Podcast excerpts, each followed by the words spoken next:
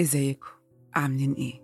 هي أغنى أمريكية من أصل إفريقي في القرن العشرين المليارديرة السوداء الوحيدة في العالم أعظم فاعلة خير في تاريخ الولايات المتحدة صاحبة أشهر برنامج حواري استمر لمدة ربع قرن امرأة صاحبة سلطة نافذة إعلامياً واقتصادياً وضمن قائمة أكتر 100 شخصية تأثيراً في العالم إيه رأيكم في الصورة الجميلة دي؟ مميزات وإنجازات وثروة يمكن ما وصلنا لهاش حتى في أحلامنا.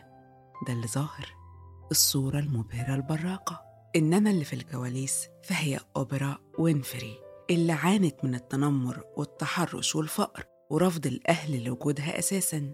وصلها لدرجة كبيرة من كره الذات اللي سحب كتير من طاقتها ووقعها في كل أنواع العلاقات السامة اللي لا تتخيلوها.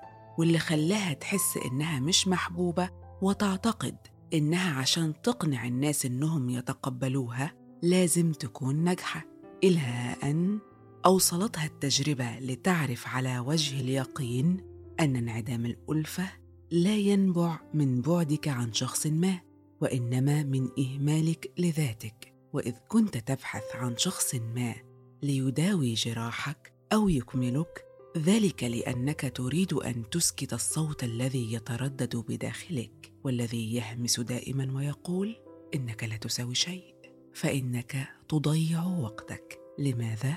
لأنك إذا لم تعرف بالفعل أنك مهم فلن يوجد شخص على وجه الأرض يؤكد لك ذلك. وانتبه لتلك اللافتة على طريق الحياة. انظر بداخلك فالمحبة تبدأ هناك. لي ولكم كتاب أنا أحب ذاتي. تابعوا الحلقة. الكاتب مقسم رحلة حب الذات لأربع مراحل. هتبتدي بالألم وتمر بالتشبع بيه فترفض معتقدك السلبي تجاه نفسك ثم تقرر تحبها وتنجح في ده فتدخل في تناغم مع الحياة والكون. أول مرحلة هي شعارك السري المؤرق والمؤلم واللي للأسف أطول وقت من عمر الإنسان بيقضيه في المرحلة دي لأن لسه ما فيش عندك وعي وإدراك باللي أنت فيه. مرحلة أنا غير كافي. بتحاول تقدم تضحيات وعطاء كبير للناس اللي بتقابلهم لأنك شايف نفسك معيوب وأقل من إنك تتحب. هتعرف بقى إزاي إنك في المرحلة دي؟ رغم الصوت الداخلي اللي بيتردد جواك بالمعتقد ده بس انتبه في حاجة صعبة شوية هتأكد لك المرحلة دي. إشارة وصل ليها باحثين علم الضحية ألا وهي عندما تشعر أنك غير كافي يصبح من السهل على البشر استغلالك إذ أنك تطلق إشارات خفية للآخرين تؤكد لهم ذلك. اللي جواك كله مقري على فكرة. مقري من تصرفاتك مقري من لغة جسدك بل وأبحاث كتير بتقول إن العقول بتقرأ بعضها في صمت فيما يتعلق بال trauma بالذات والصياد الخبيث بيعرف فريسته لو كانت وسط ألف. المرحلة التانية لقد اكتفيت. خلاص اكتفيت. ما عادش عندي طاقة إطلاقا لتحمل إحساس إني أقل واحد في اللي حواليا وإني صغير قوي وكل الناس اللي بعرفهم بيستغلوني وبيسيبوني برضه في النهاية. معدل الألم هنا ارتفع لأقصى حد ما يسمح لكش معاه غير إنك تعدل مسارك. مفيش تأقلم مفيش تمرير ولا تغميض عيون وتجاهل. المسألة بقت معركة نفسية جواك من أجل البقاء. كن شجاع وحي على التغيير. ادخل بقى بقوة إرادة وقودها قلبك المهشم تماما. وآلام الروح العميقة بزيادة المرحلة الثالثة مرحلة أنا كافي. الكاتب بيقول إن للأسف برضو إن الناس بتوصل للمرحلة دي متأخر جدا يمكن في آخر حياتهم. فشكرا للكتب اللي بتفهمنا وتوعينا وبتختصر علينا وقت كبير قوي إحنا أولى بيه.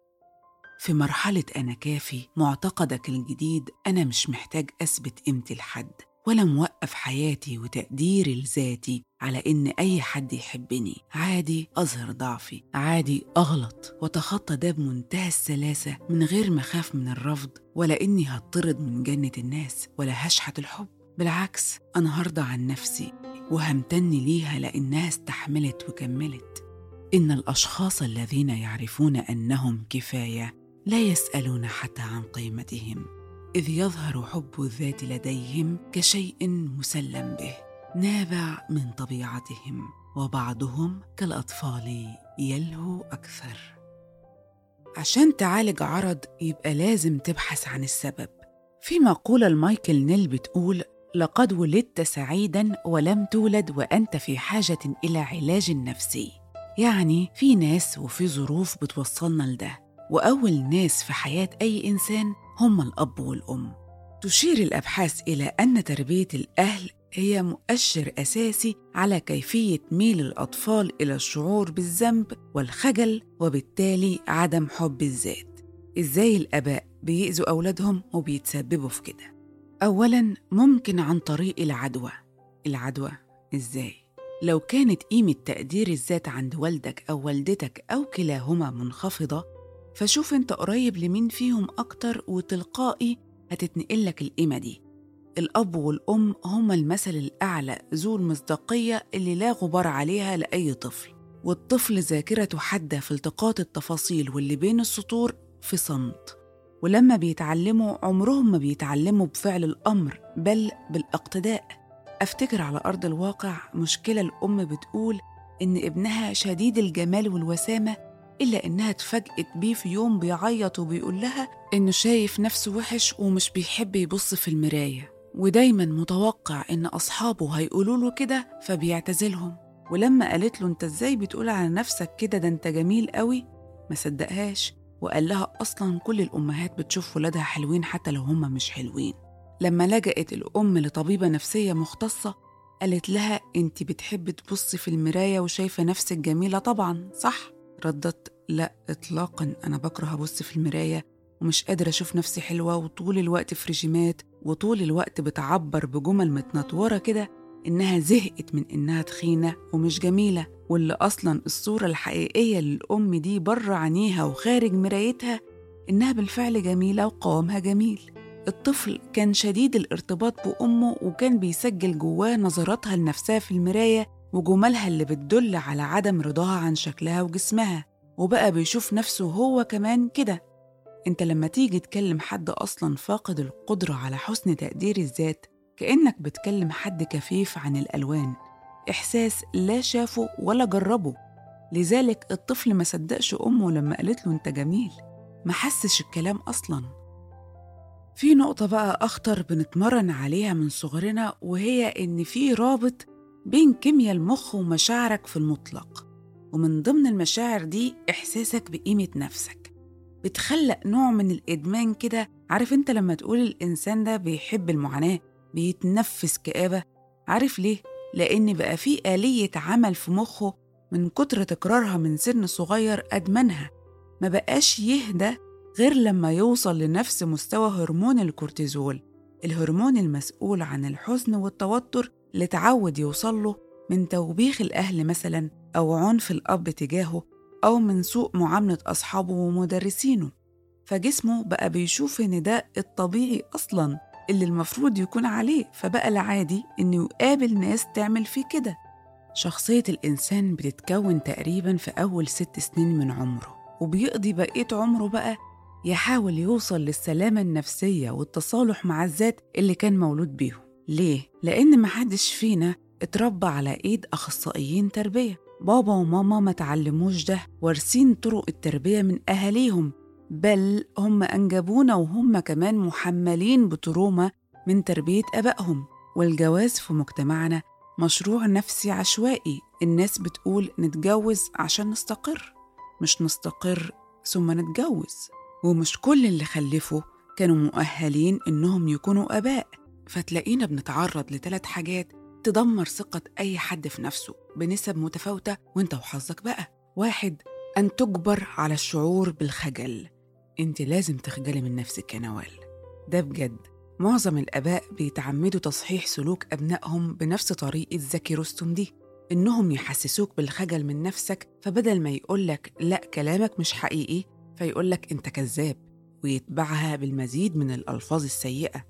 خلط عنيف بين التصرف والهوية. التصرف مجرد فعل ليه دوافعه وظروفه إنما مش هو الهوية إطلاقا مش هو أنا. فيحس الطفل باليأس أنت جبت درجة قليلة في الامتحان ليه؟ عشان ما ذاكرتش كويس. لا عشان أنت بليد وفاشل. خلاص هو عمره ما هيصدق نفسه ويكذب أهله. هو صدق فعلا إنه كذاب وفاشل. السلاح التالم اللي مش بس يموتك ده يعذبك وانت بتموت كمان. الانتقاد الدائم. الطريقة التانية اللي بتعلم الأطفال الشك في قيمتهم طول الوقت هي الانتقاد الدائم.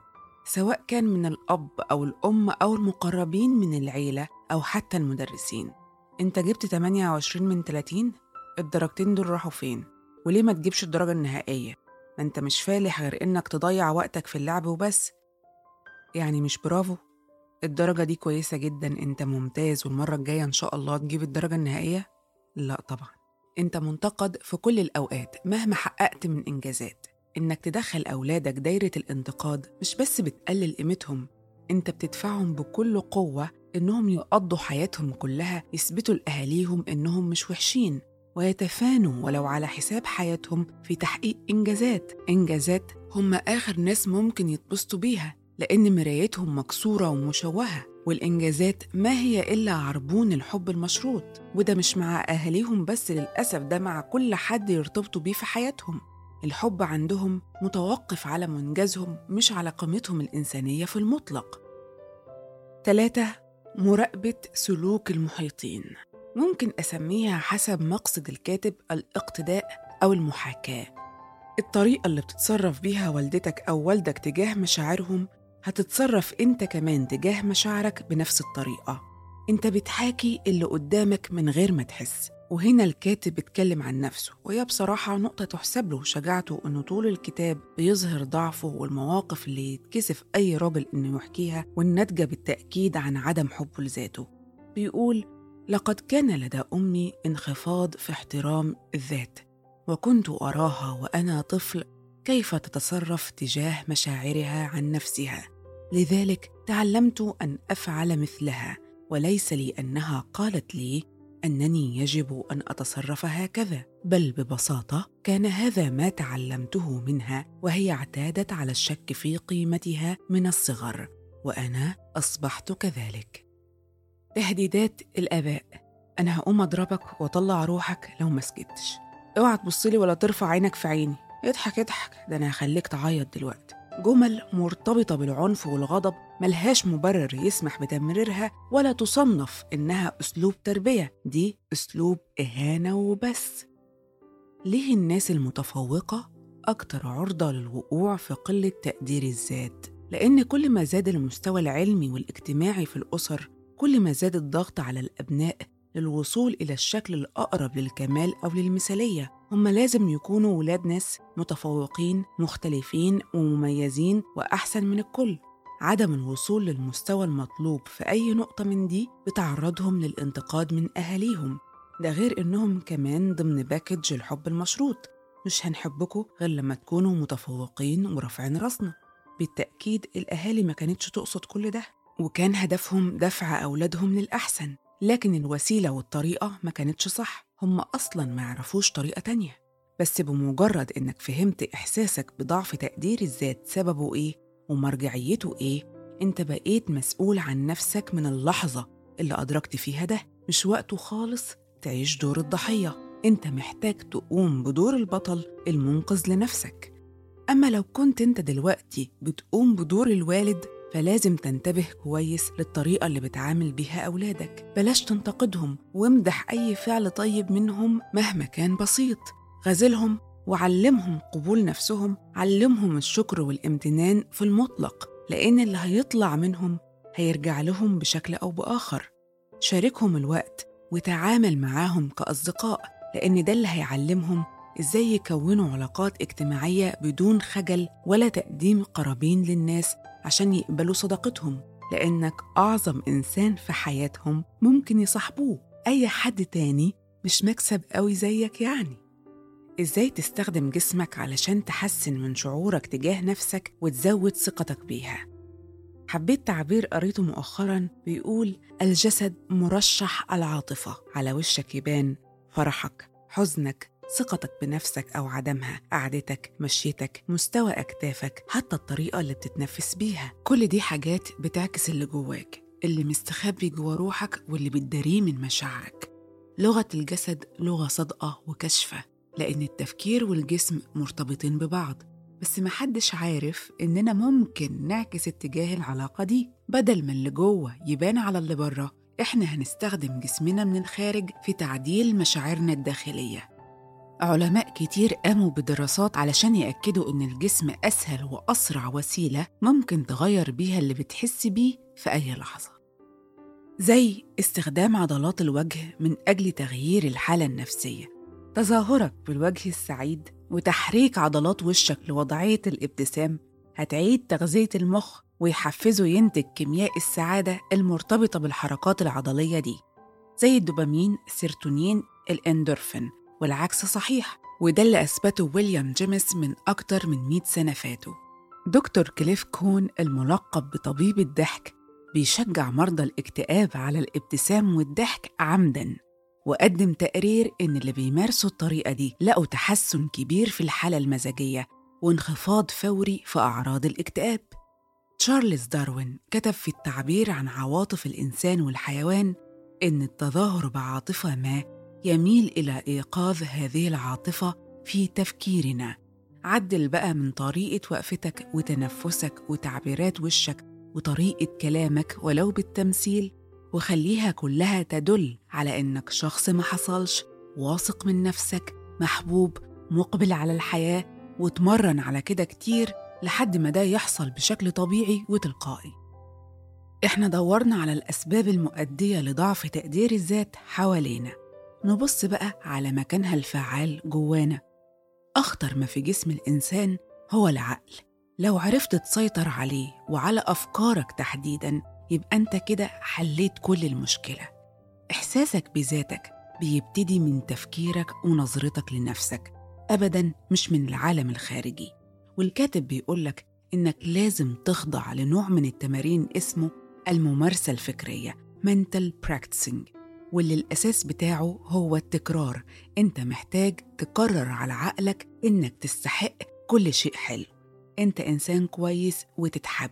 الرؤية اللي أنت شايف نفسك بيها دي إنك قليل وضعيف وغير مرغوب فيك دي رؤيتك أنت المشوشة بشدة واللي للأسف تصديقك ليها هتخليك تأكد للناس اللي هتقابلهم في حياتك إنك كده فعلا. إزاي؟ بتصرفاتك. يبقى لازم تمحيها. نظام التنظيف أو المسح الفكري بيجي باستبدال فكرة وحشة بفكرة حلوة والإصرار والمواظبة على الاستبدال ده مع تكرارك عقلك هيصدقك. تخيل وآمن بقوة التخيل لأنها حقيقية. تخيل إن كل المواقف اللي أنت حسيت فيها بقلة تقدير الذات اتعادت تاني وأنت اتصرفت فيها كشخص قوي واثق من نفسه وحبيبها. أنت ممكن هنا تختار أي شخصية حواليك. بتعجبك ثقتها بنفسها وتشوف لو كانت مرت بالموقف اللي انت مريت بيه ده كانت هتتصرف إزاي. تخيل تصرفك قبل خروجك من البيت لأي موقف متوقع إنك تقابله. استغل ميزة إن العقل ما بيقدرش يميز بين الحقيقة والخيال فأنت بالتدريب ده بتسطب نسخة جديدة من ردود أفعالك وحسن التصرف هيخدمك في اللي جاي. يعني أنت لما تتخيل نفسك شخصية جذابة وكاريزما وناجح العقل هيصدق إنك اتغيرت فعلا وإنك بقيت كده. فتتفاجئ على أرض الواقع إن ردود أفعالك كلها بتأكد ده. كل ده مش هيحصل من مجرد مرة تخيل واحدة. لا طبعا زي ما قلنا بالتكرار ثم التكرار ثم التكرار. استدلوا على قوة التخيل ومدى تصديق العقل ليها من خلال تجربة أجروها على مجموعتين من الناس. الأولى قالوا لهم تخيلوا إنكم بتعزفوا بيانو. والمجموعة التانية خلوهم يعزفوا بيانو بالفعل واستمروا على كده خمس أيام. وفي اليوم الأخير قاموا بعمل تخطيط للمخ للمجموعتين. لقوا إن أدمغة الفريقين حصل لهم نفس التأثير في المنطقة المتصلة بعضلات الأصابع لدرجة إنهم ما قدروش أصلاً يفرقوا من التخطيط ده بين اللي كان بيعزف بيانو بجد وبين اللي كان بيتخيل إنه بيعزف. الطريقة دي بيستخدمها معظم اللاعبين العالميين إنهم يتخيلوا الفوز طول مدة التمرين ويتخيلوا إزاي ممكن يتخطوا أي شيء مش محسوب يقابلهم فده بينعكس على قوة أدائهم وثقتهم في نفسهم. السؤال الأهم بقى هو مهم إن الناس تحبك. من الطبيعي إنك تهتم إن الناس تحبك لأن ده في الميراث البيولوجي للبشر كلهم على مر العصور. الانتماء لمجموعة أو للناس بيأمن لك السلامة والبقاء والخوف من إنك تكون منبوذ أو الناس ما تحبكش بيصب أساساً في خوفك من الوحدة. فطالما مشاعرك دي في إطارها الطبيعي مش واصلة لحد الهوس ولا واقع في هواجس التفكير في إن الناس شايفينك إزاي ولا حياتك واقفة على رأيهم فيك فده شيء مش وحش لأنه بيخليك واعي بمميزاتك ومقيم لتصرفاتك. بس هو في الحقيقة السؤال الأهم بقى أنت بتحب نفسك ولا لأ؟ أنت مستحيل تنول رضا كل الناس. أنت نفسك مستحيل تكون بنفس المود والحالة طول الوقت. عادي مرة تكون هادي ومرة منفعل مرة مضغوط ومرة ظروفك تمام. لو فضلت مستني رأي الناس كمقياس لرضاك عن نفسك فأنت بتفرط بكل سهولة في سلامك الداخلي. الخوف من عدم القبول بيخلي الإنسان يرمي نفسه في التهلكة بعمليات تجميل شديدة الخطورة لأنه شايف إنه لو غير الشيء اللي مش عاجبه في شكله أو في جسمه الناس هتحبه.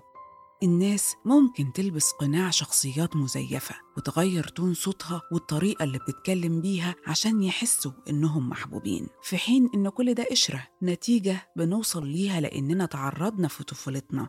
بشكل مكثف لكل اللي يخلينا نفقد الثقة في أنفسنا ونشحت الحب. يبقى الحل إني أحاول أشتت ذهني عن هاجس إعجاب الناس بيا وأبص على أول الطريق اللي وصلني لهنا.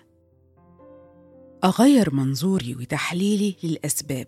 اتعرضت لتنمر ده مش معناه إن فيك عيب ولا حاجة. ده لأن اللي اتنمروا عليك ناس مريضة ناس هدفها إنها تزعلك وتأذيك. أصل إيه الهدف؟ إن حد يقول لك كلمة وحشة عارف ومتأكد إنها هتجرحك بشدة إلا لأنه حاسس من جواه إنك أحسن منه في حاجة أو عايز يثبت لنفسه إنه أحسن منك في كلا الحالتين هو بيثأر للنقص اللي جواه. يبقى مين اللي فيه العيب دلوقت؟ استناني كده. هلفت نظرك لحاجة تقريبا محدش واخد باله منها؟ أنت بتقارن المداري جواك بالظاهر ليك من الناس. وهم كمان بيعملوا معاك كده. لو انت مش حاسس بالرضا مثلا عن جزء في شخصيتك شايفه حلو قوي عند اللي قدامك فهو كمان زعلان جواه من حاجة حلوة ظهراله منك كان يتمنى إنها تكون عنده. بس هو مش مبين زي ما انت كمان مش مبين. متعادلين في الدرة. وقف عقلك عن استنتاج توقعات الناس فيك. كل ما تتسحب للنقطة دي قول بصوت مسموع ستوب وغلوش على قد ما تقدر لحد ما تتخلص مع الوقت من ده تماما. قد نكون كفاية دون الحاجة لأن نكون كاملين. الخجل. مش زي ما انت متخيل مش شيء بيدل على حسن الخلق مثلا. إحنا خالطين بين الخجل والحياء. الخجل هو الشعور الشديد بالألم أو تجربة الاعتقاد بالنقص وإننا غير جديرين بالحب والانتماء. مجرد اعتقاد صورة رسمتها لنفسك مزعلك منها وبتدارى للناس يشوفوها. أحكام أنت كتبتها على نفسك من وقت ما أجبرت على خلط تصرفك بهويتك. فاكر؟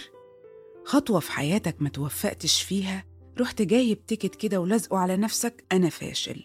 مش عارف تحقق دخل مادي كبير ليك ولأسرتك سحبت ticket تاني أنا غبي وعاجز. وزنك زاد شوية ال ticket الجديد أنا إنسان مشوه ومعيوب. الحقيقة أنت لا غبي ولا فاشل ولا عاجز ولا معيوب. كل دي مجرد ظروف وحاجات بتحصل في حياتنا كلنا ما بتنجحش خططنا للآخر. أنت مش جسمك ولا شكلك ولا قرار غير صائب أخدته في حياتك. أنت حاجات كتيرة قوي مكونة إنسان كامل.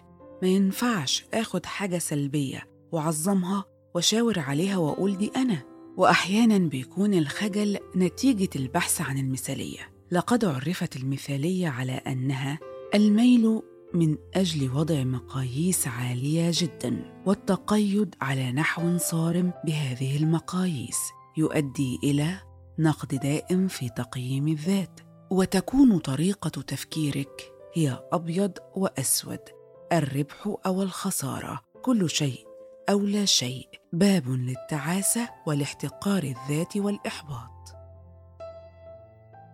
الكاتب بيقولك لازم تبقى رحيم ومتعاطف مع نفسك لأن الرأفة بالذات بتنشط في المخ المنطقة اللي بتتحكم في التركيز والإحساس بجودة وازدهار الحياة. جمد دخول المشاعر من أي موقف مش في صالحك لعقلك الباطن. ما تحملش الموقف ده أي عاطفة. ودي معلومة كنت قريتها في كتاب غاية في الجمال والروعة اسمه Feeling is the Secret وفعلا هو ده السر. إنك تحط حاجز كده ما بين الموقف ومشاعرك يعني عدم ترسيخه في عقلك الباطن. يعني تنجو من أي مشاعر سلبية تخليك تحس إنك قليل. دعه يعبر دعه يمر. الجسد وحب الذات. من أكبر مسببات عدم حب الذات هو عدم الرضا عن الجسم والمظهر. اللي زاد في عصرنا الحالي بسبب المقاييس الغير منطقية والغير طبيعية اللي بنشوفها في الميديا ومنصات التواصل الاجتماعي واللي بتولد جوانا عدم الرضا عن الوزن الجلد الأنف الأسنان السلولايت طبيعة الجسد بقت تتسمى عيوب الجسم والبشرة. بينصح الكاتب بالتوقف عن المقارنات وإننا نفهم إن آراء الناس في شكلنا هي مجرد آراء شخصية تخصهم هم مش أنت إطلاقاً.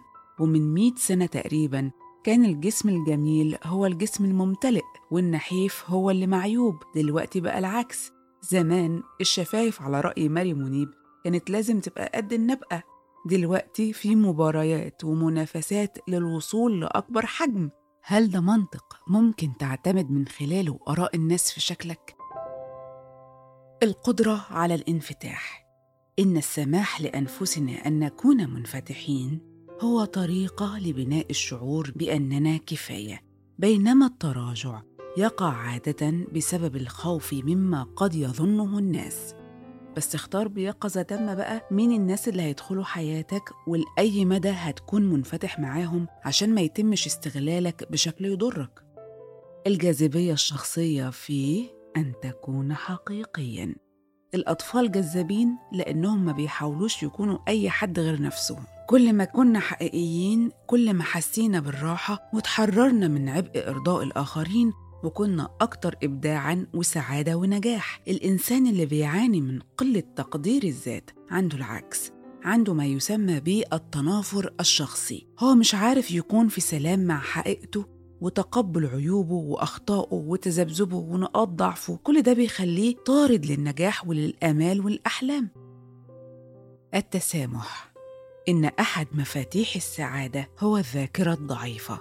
كلنا ارتكبنا أخطاء وأسأنا الحكم على ناس وعلى مواقف. اتصرفنا بشكل مفهوش حكمة وعملنا حاجات كانت عواقبها وخيمة ومؤلمة. ويمكن لو رجعت لنيتك في كل المواقف دي هتلاقي إن ما كانش قصدك. هنا أكتر شيء أنت محتاجه هو القدرة على مسامحة نفسك. التسامح يريح القلب عضويا ونفسيا. إن الحياة قصيرة. اكسر القواعد. سامح بسرعة. أحب بصدق. اضحك دون ضوابط. ولا تندم على أي شيء يجعلك تبتسم. إذا كنت تعتقد أن هناك شيء مفقود في حياتك ففي الأغلب هذا الشيء هو أنت. لست في حاجة أن تقنع أحد بما تستحقه. أنت تستحق لأنك كذلك. إن حياتك جديرة بالاهتمام لأنها كذلك. إن الحقيقة الأساسية هي أنك كاف. أنت لم تكن غير كافي ولن يكون هناك وقت تكون فيه أي شيء غير أنك كافي تلك حقيقة أيضا. أنا أحب ذاتي إنها البداية لكم والنهاية الحلقة من أكثر الكتب أهمية وإفادة. هستنى آرائكم وترشيحاتكم في التعليقات ولو حابين تتواصلوا معايا مباشرة بصوا على صندوق الوصف. قبل السلام أتمنى من كل اللي سمع الحلقة واستفاد منها ولو بقدر بسيط يعمل لها like و share لأن نفسي إنها توصل لأكبر عدد من الناس. سلام.